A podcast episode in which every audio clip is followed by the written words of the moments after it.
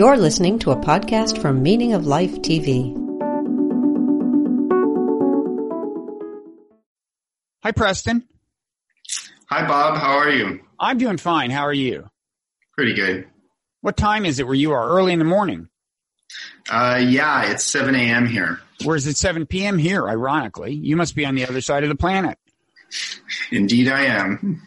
Or at least what we think is the planet. We're, we're going to be discussing the question of whether we in fact live in a simulation. But before I get to that, let me introduce us. I'm Robert Wright. This is the Wright Show, available on both streaming video and via audio podcast. You're Preston Greene. You teach philosophy at Nanyang, which you've told me is a satisfactory pronunciation. Nanyang Technological University in Singapore, which is on the other side of the planet. Yep, that's right. Um, and as I said, we're going to be discussing uh, the question of whether the thing we think of as, you know, physical reality um, is in fact a simulation, a question that's gotten a lot of attention over the last five years for reasons we may want to explore a little or speculate about. Um, and we're going to look into the question of whether there's a way we might find out if we're living in a simulation. I personally am curious However, you are here to warn us that we should not try to satisfy our curiosity. You, you wrote a recent piece in the New York Times based on an academic paper you've written warning that it could be a fatal mistake to try to find out if we're in a simulation. Is that fair? Mm-hmm. Yeah, that's right. That's your position. Now, before we get into why it it uh, might be a fatal mistake and how we might even explore the question to begin with of whether we are in a, a simulation. Let's talk about the whole idea of living in a simulation. Um, I, I guess by now most people are aware that, for example, Elon Musk says we're almost certainly living in a simulation. As I think he put it, the chances that we're living in base level reality, I think maybe is the phrase he used, are like one in a billion or something. Um, and a lot of other uh, a lot of other people, including uh, I think other Silicon Valley sages, whom we should always pay, I think, great attention to, um, have speculated about this. The the the, um, the philosopher Nick Bostrom We'll talk about his actual argument to the effect that it is pretty likely we're living in a simulation. Um, but do you? I mean, first of all, do you do you want to say any more about what well, let me ask you first, why do you think there is all of this discussion of whether we're living in a simulation? Um, is it just, are there cultural forces that have conspired? Or mm-hmm. is it just a, a, reasonable thing to think about that we're finally getting around to thinking about, or what?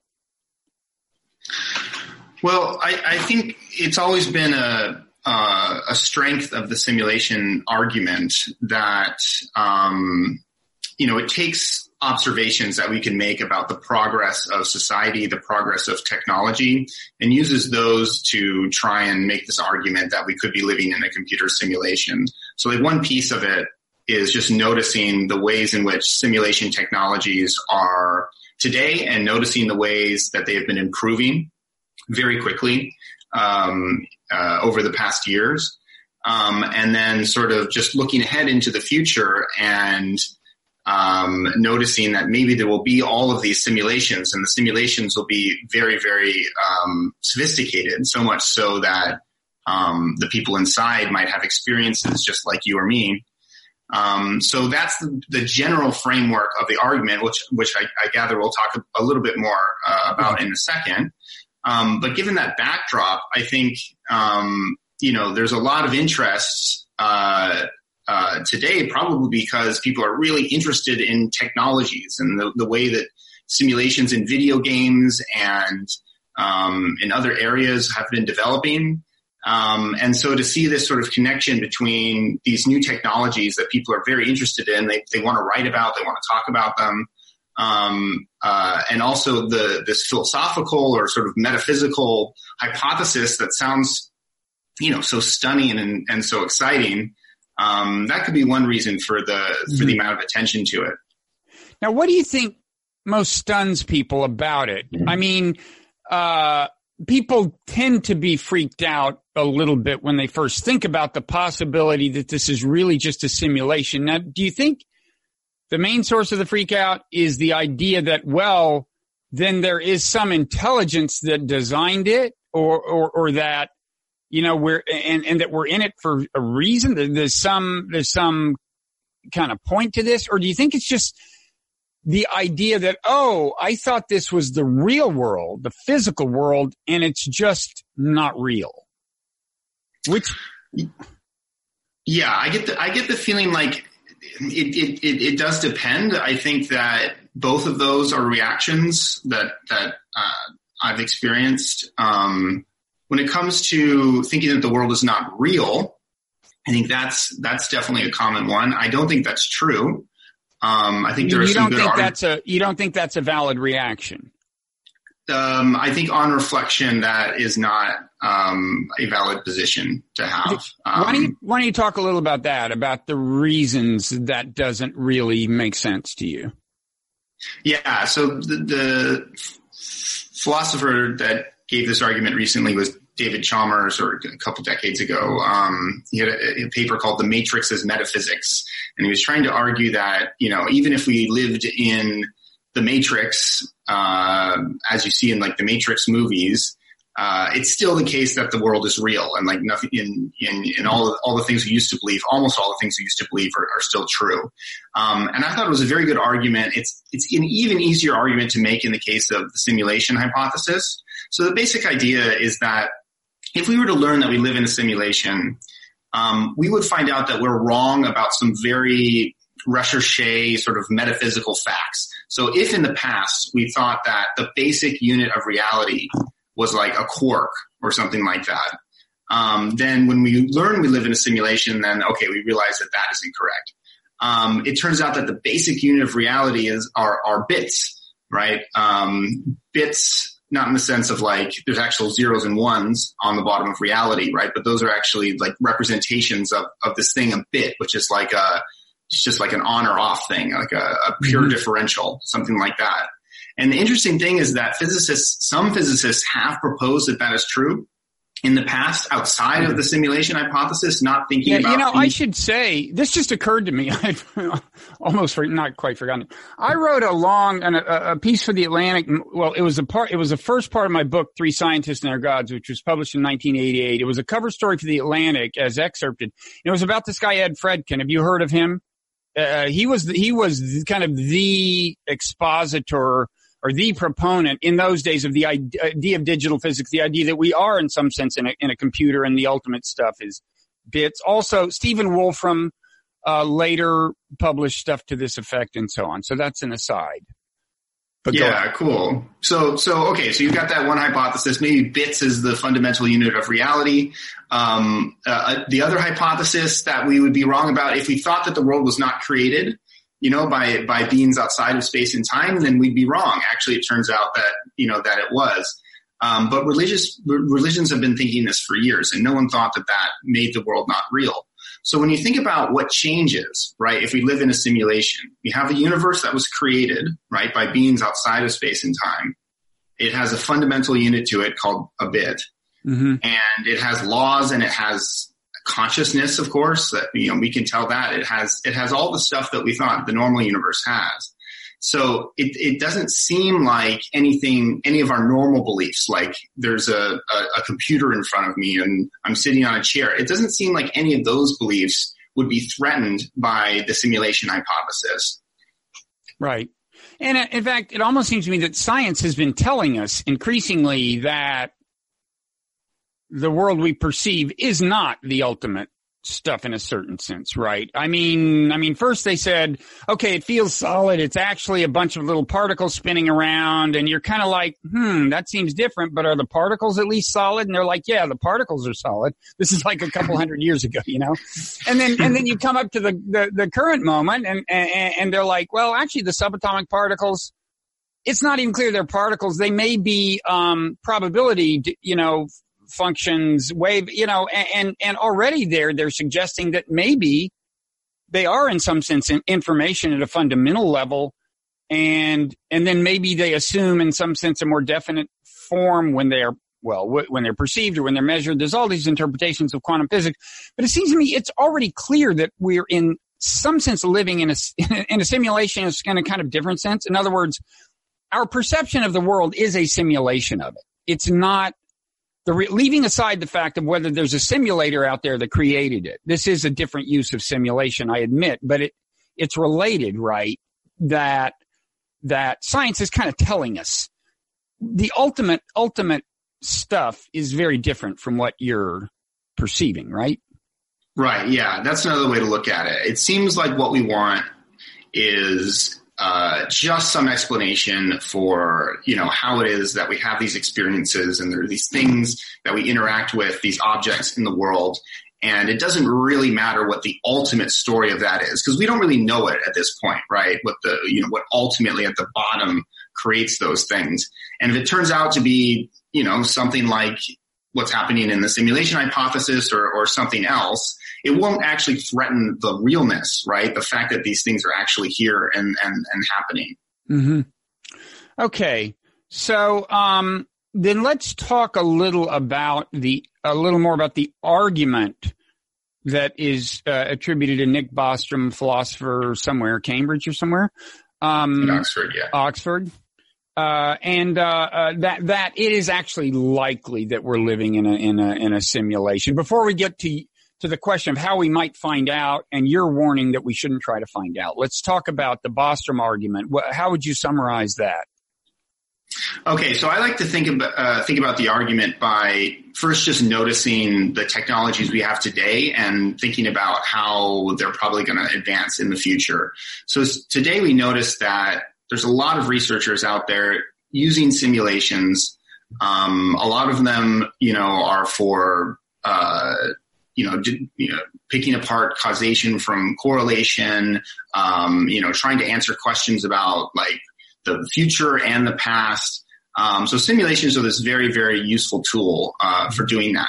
But those simulations are not very good today. I mean, they're not very complicated compared to the thing they're trying to simulate, right? Which is the the world, right?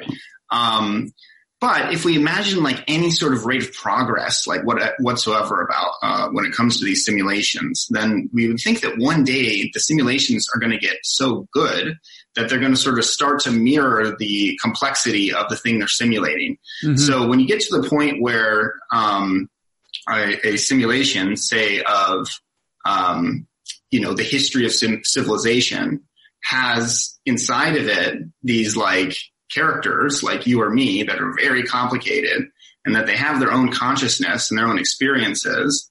Um, if we're ever going to get to that point, um, then it seems like there's going to exist at some point in the future many, many, many simulations of people, of simulated people that have experiences just like you, you and me have experiences.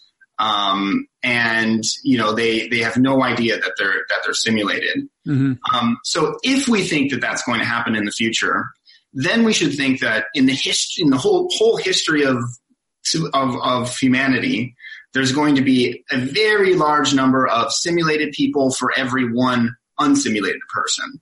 Mm-hmm. And if most people are simulations, right, and there's really no way to tell from the inside whether uh, you're a simulation or not, um, then it seems like the, the probability is high that we ourselves uh, are one of these simulations.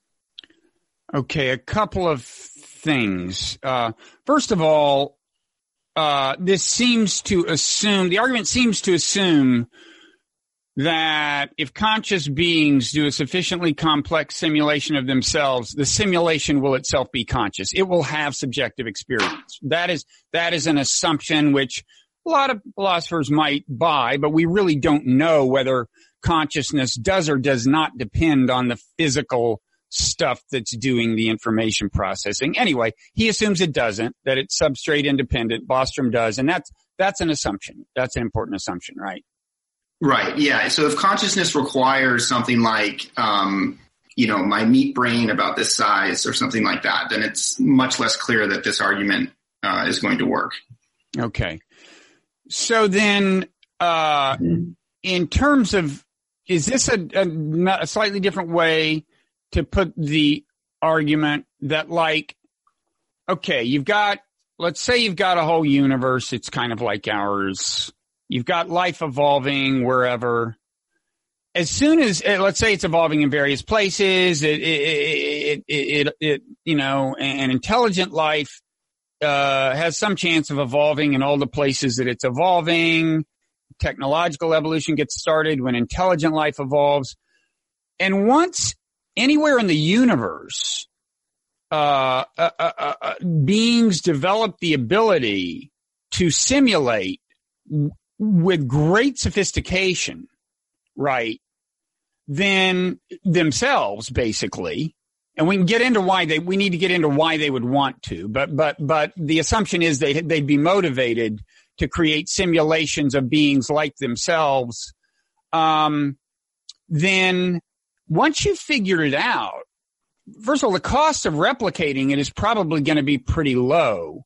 So it's kind of like a threshold thing. Once, once it's happening anywhere in the universe, pretty soon there's going to be a lot of simulations going on of beings that again we're assuming are conscious.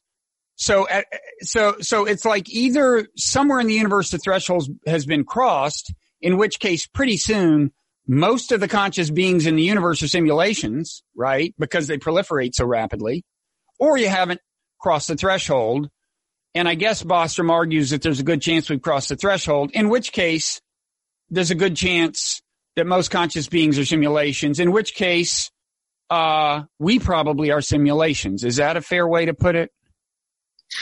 Yeah, I think so. Um, you can think of it in a slightly more narrow way. So I think most people if you just asked intuitively, right, do you think that humanity is going to survive and go on to great technological feats? I think a lot of people feel like, yeah, I think that that probably will happen. Um, second question, if we had this ability to, to run these simulations, right, simulations of the history of humanity in different variations, would we be interested in doing so? Mm-hmm. And I think again, it's not unreasonable to say, yeah, I think people would probably be interested in doing that. Um, but if you believe both of those things, then it seems like you must believe that we ourselves are currently simulations. Or that so there's a high a very, probability of that. A very high probability that we ourselves are simulations. So I think that's a very powerful way into the argument. It's it's mm-hmm. just showing out it's showing a dependency between our beliefs where like we have to believe that either, you know, some doomsday thing is true, you know, we will never get to that point, or ah, people would not be interested in in running these sophisticated simulations. So this, um, yeah. go ahead. Uh, yeah, so I mean that, and that's that's kind of the spirit of Bostrom's argument. Like you have to believe one of those things. So ultimately, he he he says we should resist further speculation and just uh, split the difference. And so maybe there's like one you know one chance in two that we're living in a computer simulation. Okay, the Sorry, one um, chance in three. So this is this is it's somewhat related to Drake's equation, right? Is is that the thing that they use to figure out what the chances are that there's intelligent life on another uh, planet somewhere? Uh, this is not.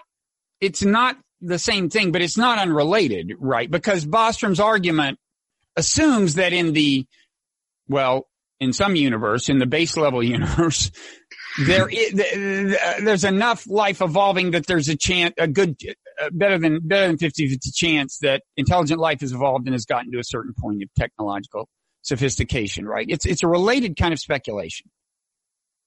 Yeah, I mean, it, so so you can actually zoom out. So I was just focusing on like you know what we think about like our civilization. It's definitely possible, like you were mentioning, that there be some other civilization that is doing this and creating you know trillions and trillions of simulated like people.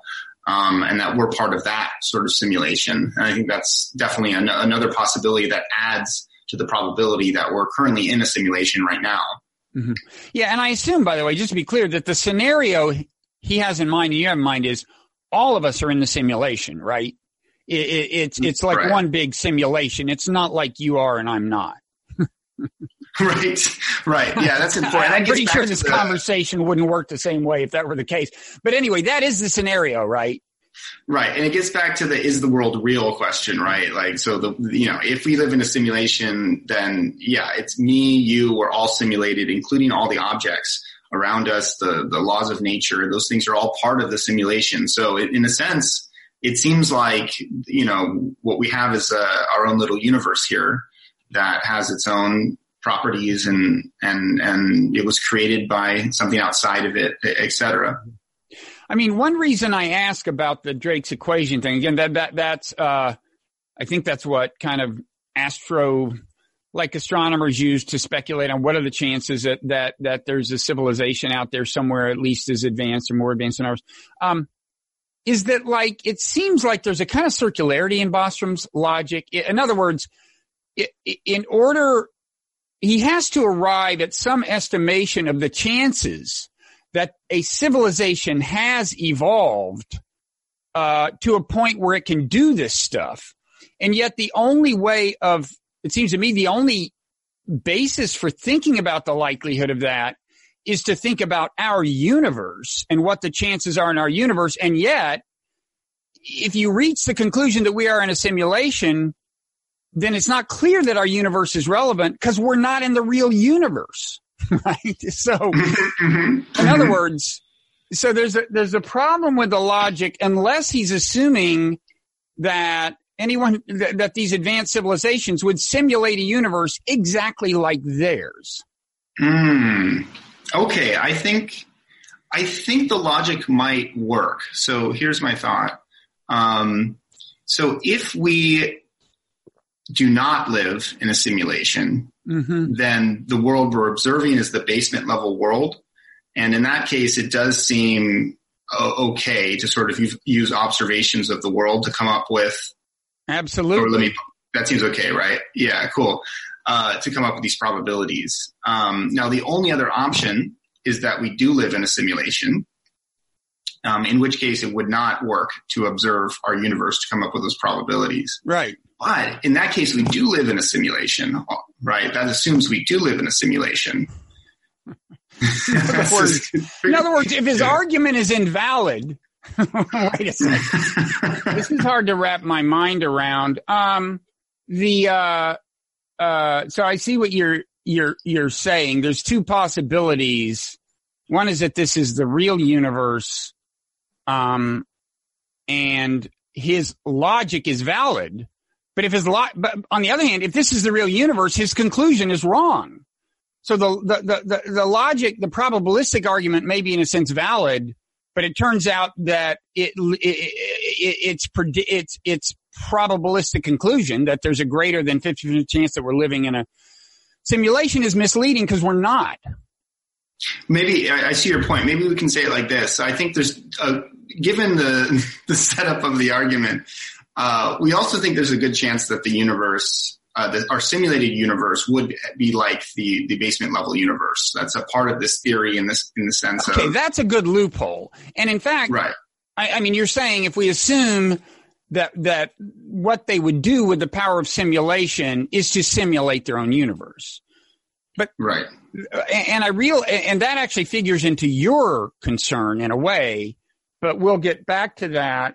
But I don't, I don't personally see that as a particularly valid, it depends on whether you imagine that they're simulating this in order to understand their own, the history of the universe, or they just wanted to create a cool video game, which, which if you look at what we do with our simulations, we create at least as many video games as, as academically earnest, you know, computer models, right? Uh, yeah, that seems right. Um, well, I'm not sure actually. I mean, it's it's yeah. I'd be very interested to know the actual like total number of you know research versus entertainment yeah. simulations. I think that'd be a really interesting question.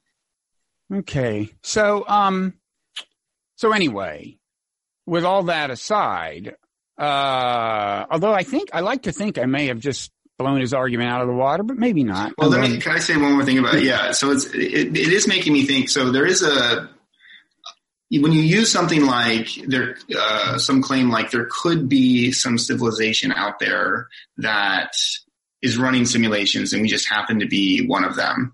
Um, I think there are certain things that crop up, and maybe you've put your finger on one of them. Um, uh, that's why I think sometimes it can be simpler just to start from the case of like human, humanity and human civilization yeah, but and, it can't. But it can't actually be the case that we are the civilization civilization that created the simulation of us, right? Um, so the idea would be is uh, you know, human human civilization in reality has like advanced very far, Right. and then they started to run these things called ancestor simulations, right? Which is just simulation. Right. So we would resemble we would resemble the civilization that that that did the simulation. Right. We can't be that. Okay, but I take your point Yeah, that yeah. you're saying we are a good model. We could be a good model for the civilization model. Yeah, that's what we're talking about. here. Right. It's a model. So that and then and then and then you get that dependency set up in a little more clean way where you know you either think that like human that on the you know on the basement level like we're on the basement level and we're just gonna kill ourselves, or we're we're on the basement level and we're just not going to be interested in running these kind of simulations in the future, right? Or it's very probable that we live in a simulation. And I think stated that way, it starts to seem a little more like uh, okay. Yeah, I have to commit myself to one of these things here. Yeah, I, and I think you know you could certainly argue, just looking around at the world, that there's actually any any civilization that gets sufficiently uh, sophisticated technologically is actually likely to blow itself up, or at least to keep setting itself back so far that it never gets to this point. I mean, right now, honestly, we show all signs of not reaching, uh, uh, you know, global community kind of level where we can just quit doing the stupid fighting and get on with business, right? That, that right now we don't, that doesn't seem like where we're heading to me. Right. Yeah, and that would be uh, would be a a sad truth. Uh, but yeah, hopefully, hopefully that's not true. But you know, it, that that is one of the reasons why uh, Bostrom isn't doesn't say yes, we're definitely in a simulation. Mhm. That's part part of the reason. Maybe there is some sort of doomsday event that is nearly unavoidable that uh, is in our future before we get to that point. Okay, now let's get to this idea that uh, some people have proposed that there is a way to test whether we're in a simulation, or at least a path to follow in trying to find out. Yeah, so some physicists um, have started to suggest experiments to test whether our world uh, is a computer simulation, and they take inspiration from this sort of uh, philosophical reflection that, that we've been doing, and um, uh, and it's starting about I'd say starting about ten years ago. Um, uh, some papers have been published uh, suggest, suggesting ways we could test whether the the universe is a computer simulation. None of these experiments have been done yet. They're just at this point are kind of uh, proposals uh, out there that have gotten a lot of attention from uh, from the media and uh, and different places. Okay, and so what's like what's the lot? What's the basic logic of uh, how do we figure it out? So the the the first paper on this um, uh, published by physicists who have a lot of experience in uh, doing their own simulations or trying to do simulations of uh, uh, physical processes. And one of the things they noted is that uh, there are certain like glitches or certain things that are very very hard to simulate. Um, and one of those is the movements of high energy particles, specifically these things called cosmic rays, which are these high, super high energy particles that come to us um, from outside the solar system. So I think the details, the methodology is very complicated, but the basic idea is um, uh, they suggested if we could, uh, you know, have a, a device that is able to sort of isolate an incoming cosmic ray and measure certain things about it and how it's moving, then if we were able to see some of those same glitches that Mhm. seem to be characteristic of simulations, um, then in that case, that would give us some pretty compelling evidence that we ourselves uh, are in a simulation. But if we if we were to see like none of that, then uh, okay, that we would rule out the possibility that this is uh, a simulation that is like having trouble with cosmic rays. Okay. Now, I mean, it seems like there's a kind of a logical problem with that, but maybe I'm wrong. So, so like the way we know that our simulations of cosmic rays have what we call glitches is by comparing them with actual cosmic rays in the universe we think of as being the real universe. So it seems that by analogy, the only way to find out whether the cosmic rays in what we think of as the universe have quote glitches in them would be to compare them with cosmic rays in base level reality in the real universe. But of course, we don't have access to those cosmic rays if our universe is a simulation. So how would we know a glitch if we saw one? I think the basic idea is that there are it's not that we observe these things in in our universe like we're, yeah that's why these are theoretical sort of experiments right now. It's more that these are sort of consequences that uh, are in, in, implied by our understanding of everything else like the laws of nature and things like that. Um, and so you know they they make these predictions on the basis of looking at what we, how we should expect cosmic, cosmic rays to move given everything else we know, mm-hmm. how we would expect them to move given what we know about simulations and how they work, um, and how they differ slightly from, uh, you know, what a real world would be like. And then on the basis of those, that kind of reasoning, uh, make, they'll make a, a prediction about what you would see if we were in a simulation or if you were, if you were not in a simulation. Um, okay. Yeah, that's so that's that, that that's the basic idea. We are making some assumptions, of course, about what the simulation would be like, right? It seems like that is absolutely required to do any to to, to say anything because without that, right, you know, one sort of observation compared to another is not going to to give you any evidence for the world being simulated or unsimulated, right? You sort of have to be making some assumptions about what simulations are like um, and what these physicists are doing is they're assuming that the simulation we live in would just be a very, very sophisticated version of the kind of thing that they're starting to do, right? Mm-hmm. When, with our early sort of uh, uh, simulations. And given that, that mm-hmm. gives them some um, ability to make predictions about what we would see in these like super advanced simulations. Right. But I guess I guess the kind of thing I have in mind is is for I mean I I don't I have no idea what I'm talking about, but it could be that the glitches we see in simulations of cosmic rays have to do with, for example, the idea that the simulations are inherently digital, whereas cosmic rays themselves we you know, it could be that ultimate physical reality is analog, uh, and that could be the source of the glitch. But if we don't know whether the base level reality is digital or analog, for example, then we, how would you know a glitch? That's the kind of thing I have in mind. But in any event, have you seen the movie uh, Waking Life? Yeah, yes, I have. It's uh, kind of a, I mean, in that case, it's, in that case, it, the question isn't, are they in a simulation? As I recall, it's, are, are we in a, is this a lucid dream? Is this a dream? Right. Uh, right. and they have these ways of find, they have these things they look for that are kind of like the glitches. I forget what they are. There's like telltale signs that you're in a dream mm-hmm. that I think uh, are, are, actually used by lucid dreamers to figure it out. Anyway, I digress. Are there any other? Is this the main exemplar of the of the way you would uh, explore the hypothesis that you're in a simulation, or are there wholly different, qualitatively different kinds of scenarios?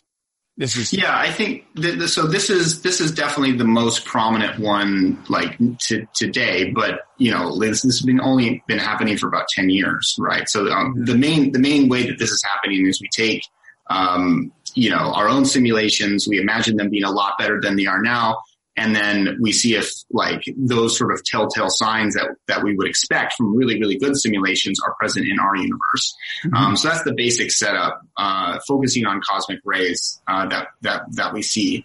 But just last year, I think people have started to give uh, slightly different takes on how we might figure out whether we live in a in a simulation that doesn't require all the machinery that that we just talked about. Mm-hmm. Um, but it's clearly it's a it's a it's a project that's in its infancy. Mm-hmm. I think you know, it's not, there's no really telling like exactly if it does develop, it continue to develop, to develop like how, how, how it's going to develop. You know, is there going to be like an Einstein for simulation theorizing that just changes the whole way we view, look at this and comes up with like a whole new paradigm mm-hmm. for determining whether the world is a simulation or not? I think all that's very, very hard to predict at this point because it is a very new field. Yeah. I guess we could just ask, right? Like say, hey, you know, enough. This has been fun, but could you could you come down and tell us? You know, we could offer them we could offer them money, cars. You know, we could offer them a nice car. They would tell us the truth. We could make a ton of cars for them. yeah, Elon Musk. Elon Musk wants to know. Um. So, uh, now I think the stage is set for you to tell us why. However curious we may be, it would be a possibly fatal mistake. Yeah, so I, I started to worry about this issue um, when I was actually first very excited about all this all this new news about scientists possibly having the chance to prove that we live in a computer simulation.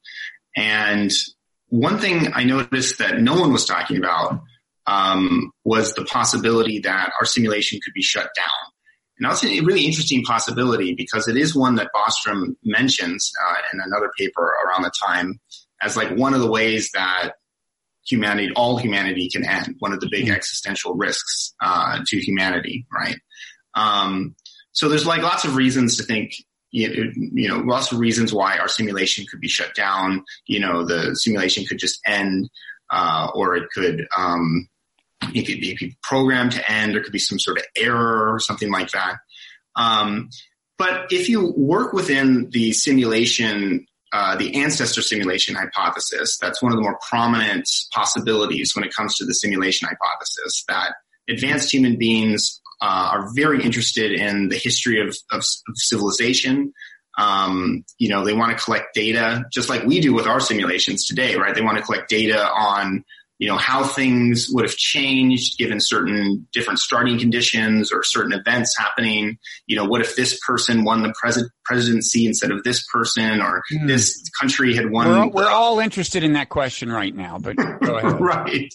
It seems like, yeah, as human beings right now, we're extremely interested in questions like that. Um, also if, if, this country had won this war. Um, so it seems like, you know, that's, that's one very prominent way that people would be wanting to do simulations. But the problem is, is that if you have a simulation like that, you're studying, you know, what would have happened had, had these things been different. And then in the simulation, scientists use experiments to prove that, you know, all these, all the people are in a simulation and that has a huge effect on like what happens, right? So instead of sort of the normal behavior of society. You see, you know, these mass religions spring up around simulation theory and people just, you know, behaving in a very different way uh, than they would. Then it seems like the, the data that you can get from the simulation is very unreliable. It no longer tells you, oh, what would have happened had this person won the presidency. It tells you what would have happened had this person won the presidency. And then this really weird thing happened where everyone figured out that they were in a simulation um, and then you get those results. So, so mm-hmm. it seems like a, a positive result, an experiment proving that we live in a computer simulation, um, has this risk of corrupting the corrupting the data, mm-hmm. making it no no longer reliable for uh, for research purposes in in our simulation. So that's the basic, the first part of, of my concern. So, so we are no longer good laboratory rats once we know we're in an experiment. And so they pull the plug and, and, and devote their resources elsewhere. Yeah. So if you think about how simulations are used today, you see people running, you know, millions and billions of simulations concurrently. Whenever a simulation is not useful or a type, a type of simulation is no longer useful, uh, it's just terminated, right? Mm-hmm. So there's different ways it could work in the future, but if you just extrapolate from that, it seems like, uh, you know, our simulation becoming such that it's no longer a very good guide to the research question that it might be uh, targeting um, would, in, would imply some sort of termination risk. Mm-hmm. Now, again, that does assume a certain motivation on the part of the simulators. It assumes we're not video game, you know, it assumes uh, we're not something they bet on.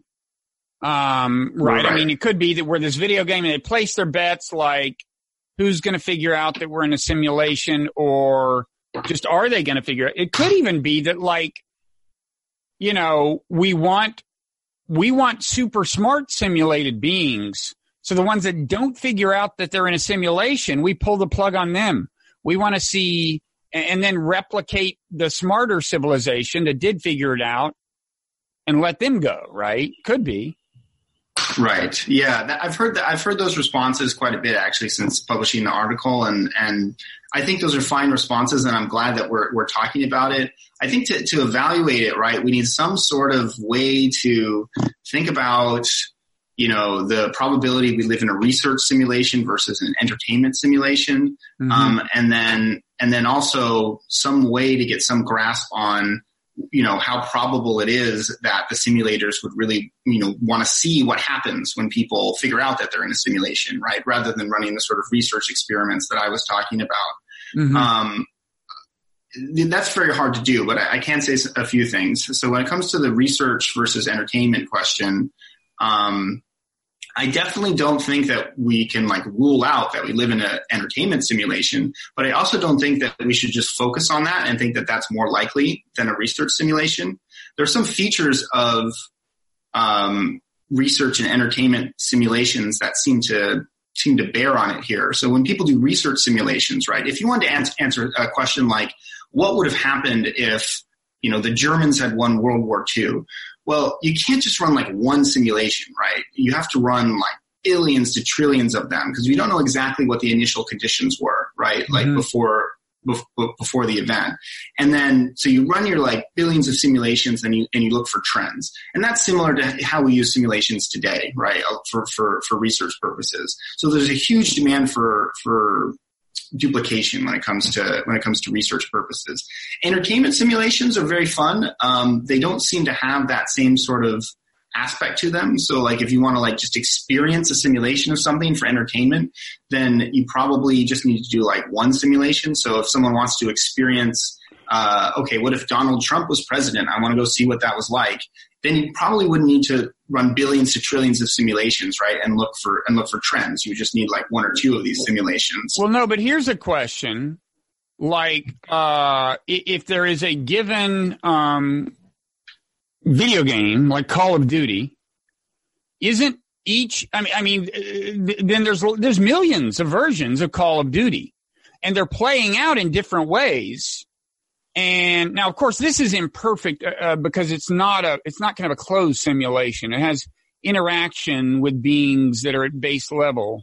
Uh, but still, you take the point. I mean, the general point is suppose you've yeah. got a video game, um, and, uh, you sell it to a million people. Well, isn't that a million universes in effect? Because di- different things will be happening in each one. And so, those are distinct beings in each one, right? Now, granted, this would not be like any video games we're familiar with. But leaving that aside, I'm kind of asking you the metaphysical question, like, would each of these be a different universe? Every time you clone a video game and then something slightly different happens in one copy relative to another, isn't that a, a whole universe? Yes, exactly. I mean, I, I think that's a good point. That is a reason to think that, you know, research simulations wouldn't necessarily swamp the number of entertainment simulations right. for reasons that for those kind of reasons. But I think when you pull these together, we just get this situation where we don't really have any good reason to think that one type of simulation is more probable than the other. Um, and that is the kind of epistemic situation that I feel is is justified given our current position. Um, so that means that yeah, we could be an enter- entertainment s- simulation. It is true that entertainment simulations seem like they're less corrupted by things happening like scientists discovering that we live in them. Um, uh, but then you have this other possibility, which is we, we live in a research simulation.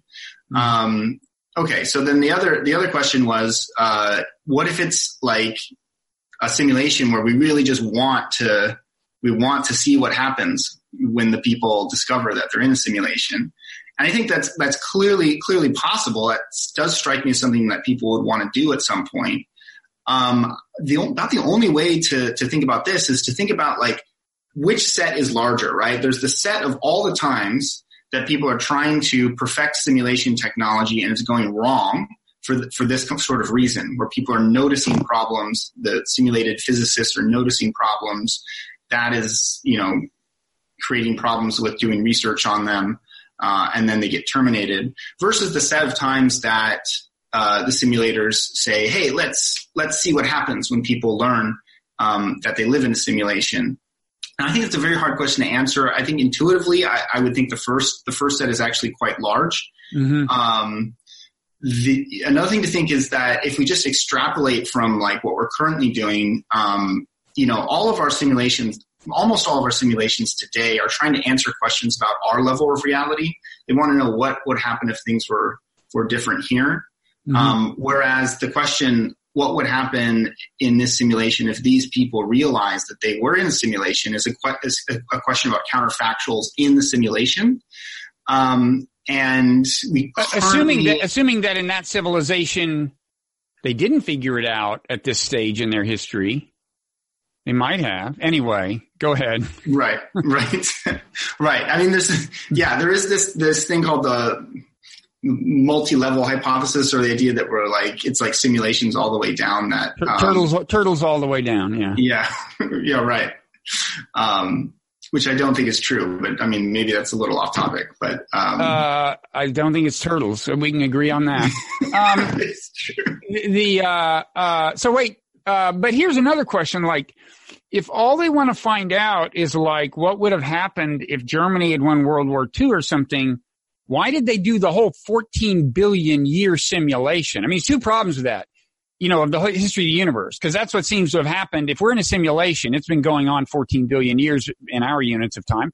So, A, why spend all the time on that rather than just creating the world uh, as it existed then? And B, I doubt they'd have the power. I mean, unless they were really good to like just do a version of the Big Bang that is guaranteed to get us to the point in human history we were at in 1940, right?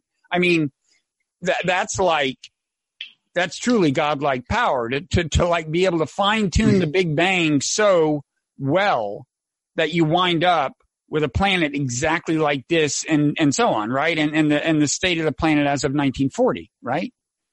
Yeah, it seems like if that was your research question, uh, mm-hmm. this thing that happened in 1940 until now, you probably would not want to start the simulation at the Big Bang. There's just a lot of like, that's very difficult to do. And, you know, uh, for the reasons you just said. Yeah. So it seems more likely that in that case, maybe the simulation would have started um, a little bit before uh, the event that they're they're trying to target.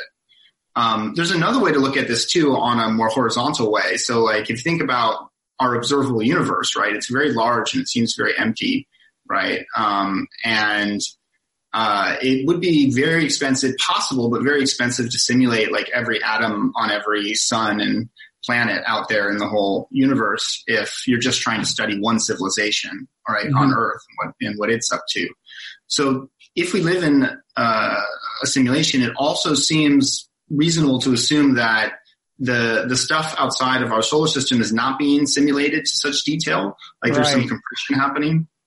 That so seems the best ways. way to test the hypothesis, right? Of course, you have to yeah. you have to develop the ability to venture out very far, but in theory, it should be the case that as you get out real far, it becomes clear that this is just a very low res simulation of a star rather than a star like our sun, right? Yeah, I mean, we currently haven't haven't really gone far at all. I think if you look at where our farthest uh, satellite is, it's it's uh, it's outside the solar system, but not by very much. But, but even um, optics could, in principle, do it, right? You, you get a super high res view, mm, yeah, yeah. a super telephoto view of the distant reality where you realize you can't get it above a certain re- level of resolution, and that's a warning sign. Right. It seems like two things can happen. You can either sort of, you know, have the complexity be there as needed, or mm-hmm. you can mm-hmm. put it at a place where, you know, it's it's pretty good. Even the super high optic ones wouldn't have any problem, you know, looking at the looking at the things. But it's still that's still very different from simulating like every atom, right, on every planet. Yeah. Uh, in the in the universe. Okay. So let me just ask you, uh, is there anything else you want to say about your argument or the generic arguments or anything? I think we've, we've kind of covered much of it. Yeah. So I think it's important to note that, uh, so we, I, I, gave a reason to think that there's some probability that an ex- a successful experiment showing we live in a computer simulation uh, might cause like the termination of, of our simulation. I think it's also important to note that I think that possibility in itself is really interesting, but it, it gains power when you combine it with this other point, which is that a negative result when it comes to simulation experiments wouldn't prove anything to us. So if we try to do some experiments that look for these kind of telltale glitches, the things we think we would see if we live in a computer simulation and we don't find any, we thereby could never conclude that we don't live in a computer simulation. Mm-hmm. Um, you know, just not finding glitches, right, would never would would never be, be, proof of that. It could be that our simulation is just you know too good for that uh, for that sort of thing. Um, but more fundamentally, like if we live in a simulation, then all our observations are part of the simulation programming. So just not observing something uh, in a certain way could never prove us that prove to us that this is not a simulation. Right. So there's this asymmetry, right, when it comes to experiments, right? The experiments can't show us we don't live in a simulation. That would be extremely exciting, by the way, right? Mm-hmm. If they do, if they do that, um, they only can show us that we maybe probably do live in a simulation. So given that asymmetry, I think it's really important to think about the expected value, right, of those results, right, the, Mm-hmm. that, that, that discovery, right? And that probably require doing what we've been doing, right? Like, you know, if we extrapolate from current trends in computing, it seems like termination is a risk. Maybe some people have this intuition that, you know, we would want our simulators would want to see what, what happens. Is that a possibility? Some people have even said, oh, maybe there'd be some re- reward for, for doing That's this. what right? I'm hoping for. Right. Personally. Right. Right. So I think it, it helps to sort of focus our attention a bit, right? To know, we just need to know in the case we find, we Mhm. find the evidence, right? And it's like proves that we live in a computer simulation. What is the expected utility profile here? And is, Right. is it positive for us? So, I mean, it, it, the way you could explore the reward hypothesis is to see if a lot of good stuff has happened in Nick Bostrom since he uh, published that paper, right? Like, did he win the lottery? You know, should Right. have. If we're going to be rewarded for figuring it out, they should at least give him something for, right? Right. Yeah. Yeah. I see. So it, like the people who are sort of laying the groundwork for this thing that the simulators Yeah, ultimately want are arguing that it's likely. Right. Their their I their he has. I, think, I actually think he hasn't won the lottery. good fortune. What? I think he hasn't won the lottery. I mean, I think I would have heard of that. There you go. Then then then then we can rule out the reward scenario. So um, let me ask you this. Do, do, so I see what you say. You're saying like either uh, exploring, uh, trying to examine the hypothesis of simulation will either lead to not particularly illuminating results one way or the other, or will, will lead to illuminating results that could well be fatal in your view. Yes.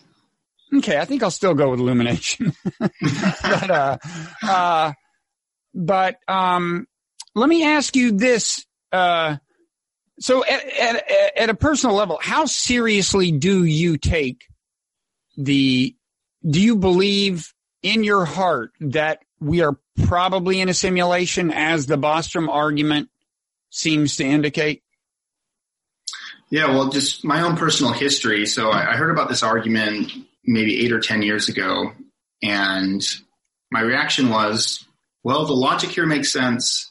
Um, I don't really see a hole in it, but it just doesn't seem possible. Like, look how real everything is. Like, it's so complicated and Yeah, but again, we know that's not, we know that's misleading.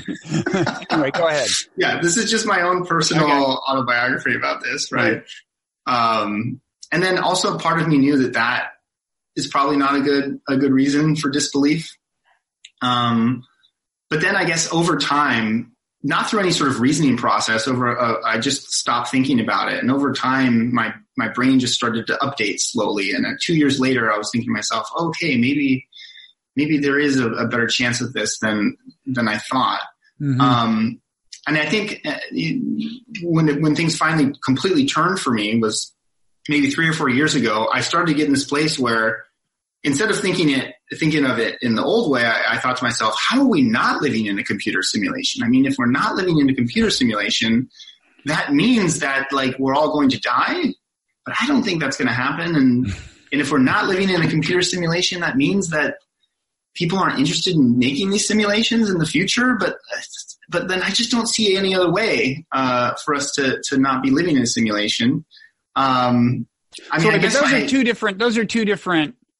I mean, that we're that we're all going to die, and that doesn't seem possible. That almost seems like wishful, like hopeful thinking on your Hmm, part. Like, yeah. I hope we're not going to die. But the the second thing you said uh, is more in the spirit of Bostrom's argument. It, it just seems like we're going to keep advancing technologically. We'll acquire this ability. If that's the likely outcome of our kind of cultural evolution, then it's probably already happened, and most things are simulations. Yeah, I think I mean both are both are Bostrom's argument. He says either either there's going to be some doomsday thing in which you know they never get to the point where they can create simulations, or people will not be interested in, in making simulations. So yeah, so I sort of felt the I felt the the the, the tension there eventually. Um, and and I guess I don't know. My considered view now is, you know, I think yeah, it's it's reasonable to split our confidence between those three possibilities. We live in a computer simulation. We're going to die, or we're people would not be interested in making simulations. Um, and then I guess I lower my confidence a little bit because something could be wrong with this argument. So in the end, I don't know. I would say I'm around something like 20%. percent mm-hmm. You earlier you mentioned uh, a scenario in which, like, okay, suppose we find out we're in a simulation and people start organizing religions around it. Of course, they could also organize religions around the suspicion that we're in a, a simulation, or or just their their conviction whether uh, there is good evidence or not, right? Um, I mean, is that, do you think that's part of the appeal of the simulation hypothesis that it is, it gives you, I mean, uh, you know, it gives you a lot of what religion gives you in a certain sense. I, I've always found it ironic that people who are like hardcore atheists and scoff at someone who's theistic in a traditional sense, you know, will on the one hand take very seriously the idea that we're in a simulation, which in a way is just a form of theism, right? If you imagine that the simulator has the power to intervene, that is equivalent to religion, but, but, but in, in a lot of ways. But do you think its similarity to religion is part of the appeal? I have since I published the the op-ed in, in the Times. I, I, I, have noticed a lot of comments from people saying, "Ah, this is religion, um, it, you know, all dressed up in scientific, you know, scientific, you know, modern mm-hmm. atheistic academia dressing or something like that. So that does give me the feeling that the sort of religious aspect is probably another component of the interest in uh, simulation theorizing the question of how it differs from religion, I, I, I, feel like I'm not I'm not qualified to answer that. Mm-hmm. I, I, I don't really have an opinion on because I need to think about okay, what does it mean to be a theist, right? What does it mean to like have a religious point of view? Is it just that you think there was a creator, or are there other things that go along with that? And do those things also apply to someone who believes that you know in the in the simulation hypothesis? Mm-hmm. And I'm not 100 percent sure about uh, all of those moves. Yeah, no, I mean, it's generally not. I mean, uh, with theistic religions, there's also the idea that, uh, that the God is, is a source of moral orientation as well. So it is, it right. not just another hacker out there. It's a hacker that deserves, um, you know, uh, deserves to have its value system respected, you might say. Um, I mean, I, you know, I would say, uh, it is to me it is interesting and i wrote about this i guess in my book non-zero a little bit how human history does seem to be a kind of a moral test like right now as i said we're at this point where it seems like there's a pretty good chance we'll if not blow the whole thing up really retard the process of human development without achieving the kind of global community that could lead to further progress and so on um, and it seems to me the outcome largely does depend on something like moral enlightenment and uh, I'm just saying this is the kind of like if I were building a video game, this is the kind of th- uh, thing I would build in. I mean, I mean, it's like you know, uh, uh, there there is uh, if it's a simulation, it does seem to uh, be a simulation that has a kind of a, a moral dimension in the direction of the history in it, if that makes sense. Right. I mean, it also seems like the thing you'd want to focus on if you were if you were a researcher as well. You know, how civilizations get stuck, how civilizations deal with um, you know deal with threats, and you know when things go well, when when things go poorly. I think that's something that we're extremely interested in, and you might see a lot of uh, things that look just like this in that in in that kind of research program as well. No, wait, you're saying that research program might shed light on whether it's a simulation? No, uh, I, I, meant that um, it's useful knowledge. Yeah, I mean, yeah, and and our and our our world, if it is a yeah. simulation, I could see fitting fitting very easily into a sort of research program on how societies uh, work, how societies deal with problems, what causes societies to collapse, what doesn't cause societies to mm-hmm. collapse. Seems like all those questions are just you know the, that's the dream for a lot of social science is to know is to know the answers to questions like that. And it seems And- like simulations are I some see. of the best tools we have. And, and uh, so that that is the kind of question that motivates simulations, right? yeah, I think that's that's a. I feel very. I feel more confident that that is something that is just the kind of thing people are going to be incredibly interested in. They currently are incredibly interested in do, in answering questions like that. You know, people spend their entire careers trying to answer questions like, you know, what what what gets society stuck? How do societies fail and succeed? Yeah. Um, and these ancestor simulations like would be like the holy grail for for that for that kind of for that kind of research. So that's something I can I, I can see definitely. I can also see the entertainment possibility, right, as as something that that could happen. So, like, if we are one of the ancestor simulations, and the goal is to figure out, like, via what path do civilizations get over the hard parts and progress? I wonder which hypothesis is being tested. you know what I mean? I I mean, in other words, in this scenario, there would be multiple simulations, right? And in one simulation, this happens, like maybe this person gets elected to, some- anyway. I, I think it's pretty clear. I've been thinking about this, um, as much as is healthy. You know, I mean, have you met people who have gone off the deep end? Um, You don't have to name names, I, I, but, but, I mean, you must get letters from people, right? Having published in your Times you must get emails from people that make you think, hmm, not sure I would take it in this direction. Actually, I, I, I, can remember. I, I, yeah, I got I got many emails, um, and I tried to respond to most of them. Um, I would say only two though were of that variety, and then the rest were just interested readers sending questions or, or replies uh, to what I had written. That variety being you, you thought they were basically bonkers Yeah, or people are very, you know, very, very into the simulation hypothesis and some like non-standard views about what we should do in light of it, or you know. do you have an example of a non-standard view about what we should do? What's the most radical suggestion?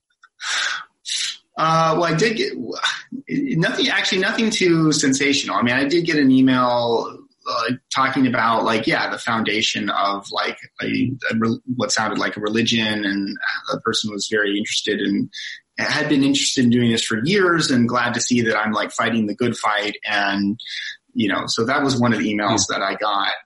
Um, but yeah, like I said, but the, all the rest were just very, very normal emails, people asking questions about things. Encouragingly, encouragingly sane. Okay. Actually, the the number one uh, objection that I did get, um, which might be interesting just to mention here, because I wasn't able to talk about it in the in the Times piece. Um, uh, a lot of people questioned whether my article itself was dangerous, right? Uh, point. So rather than yeah, so rather than um, or, and I don't want to scare you. I don't want to scare you, but suppose the simulators, the people in base level reality decide that based on that article, they'd rather have a simulation without you in it. mm, Think about that. hmm yeah. I'm just saying you might, you might be careful, careful where you go. Uh, but, well, okay, so so yeah, but but but I think ultimately I uh, I do have a, a good response to that. I think so. I think what's going on is that um, a lot of people read what I've written and assume that what I'm saying is that people believing that they live in a simulation is the the risk. But I actually do not think that that is true. I think there's nothing wrong with people believing that they live in a simulation. In fact, we could all come to believe it, um, and there would be there would be no risk. I think the risk is caused by scientists causing things to happen that could never happen on the basement level of reality. So that essentially is what an experiment is. We're trying to like create this situation in which we observe something happening that could never happen uh, on the basement level. That is what proves, right, that we live in a, a computer simulation. And then that observation is spread to others. And then, okay, then things happen that would never have happened, right, if we lived on the basement level of reality. Um, philosophizing about the simulation hypothesis, right, doesn't require that, right? It doesn't require thinking any thoughts or or saying or, or, or observing anything that you wouldn't see on the basement level. Uh, of reality. So like the basement level of reality probably had philosophers too, and it probably was wondering, hey, you know, do we live in a computer simulation on the basis of, you know, these reflections and things like that? Um, so it doesn't seem like anything is being, there's any worry there for any corruption worry there, right? Mm-hmm. Nothing is like, is like corrupting the data. So I, I think that's a very important point, I, and, and I, I, wish I had more time to, to talk about it in the piece that I, that I did do. But like one consequence of this is that people can have their simulation religions, right? And that actually wouldn't that wouldn't corrupt any any data, right? Unless there's the, the religion started by some experiment like revealing something that could never happen, right? right. If you live on the basement level. Um, does that make sense? Yeah, I think I understand what you're saying. You're saying it's fine to speculate about uh, being in a simulation, even believe it, just don't prove it. Right. Just don't, don't, don't prove it using observations, right? Of, of, that could never happen, right? On the basement level. I think that's the, the, the basic point. And in fact, you know, you can, you can become very, very confident, I think, on the basis of reflection. Like, for example, if we ever get to the point where, where we're about to turn on our own ancestor simulations, that would be really strong evidence against this doomsday worry. It would also be really strong evidence against the uh, idea that people are not interested in creating uh, ancestor simulations. So we actually we actually might become very confident we live in an ancestor simulation one day just by observing that. Um, but still, we would not be corrupting anything, right, about the, the data available uh, on our level of reality, right? Because nothing has happened that wouldn't also happen on the basement level. Okay.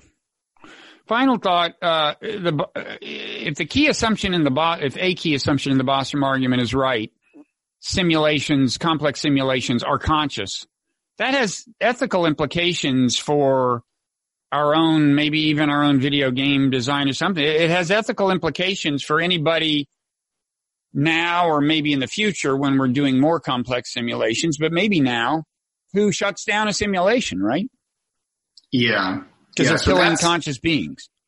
Yeah, I think that's, um, that's a pretty good motivation for thinking that maybe people won't run like ancestor simulations like this. We might think that, you know, nowadays people have all these simulations they're running, they terminate them when they're no longer useful, but that's because they don't think that the people inside are conscious. Mm-hmm. And you might predict that when we get to the point where we realize that the people in our simulations are conscious, um, people may decide, oh, we just, we can't run simulation, simulations like this anymore um, this is immoral. So that's one possibility. Or, or, or, if we run them, we can never terminate them. I, I guess could be another thing uh, that they decide to do. Um, so that's one possibility. I think it's it's it would be premature to be super confident um, in that. It, you know, it gets into these really really hard questions about like creating lives, right? Things like you know the non-identity problem and stuff like that. That as philosophers, we're just you know absolutely flummoxed by and find very paradoxical. So I think it's hard to like say for sure that you know p- future people would find these kind of kind of things immoral. But that is one I think pretty powerful counter um, to the idea that we do live in a, in a computer simulation, and um, it's one of the reasons why you know I only have a twenty percent probability to this rather than a ninety percent probability. That's your number, twenty. That's fine. I give a, a I'm going to say live in a computer simulation, 20% probable. Okay. Well, if this is like, if I'm being strategic, I should either go with 19 or 21 if I want to wind up being the winner. I don't know which one though. it's like the price is right. Uh, so, well, no, that's closest without going over. Price is right, so it's a little different. Okay, so it's not the like it's a little like the Price is Right. It depends on what exact game show we're on, and we don't know. That's the whole point. And you think we couldn't find out? Okay. Well, thank you, Preston Greene. So we will uh, link. You know, um, so the video disappears two places: YouTube and on the Meaning of Life.tv site. We on the site we will link to uh, both your New York Times piece and the academic paper that it's based on, which is online. And, um, and then if you're listening to the audio podcast, which probabilistically speaking, you probably are, uh, you should go to, uh, well, just Google it. Google Preston Greene, and what, what would be the keyword? Uh, Preston, PrestonGreene.org. Or go to PrestonGreene.org, and that's where everything is. And are you on Twitter or anything? Uh, no, I'm not on Twitter. Not on Twitter. No other, no other uh, identifiers you want to give us. Okay. Well, thanks so much for taking the time. This is fascinating, and uh, if you find out before I do, let me know. Okay. Okay. All right. Thanks a lot. It's a pleasure. Okay. Thank you.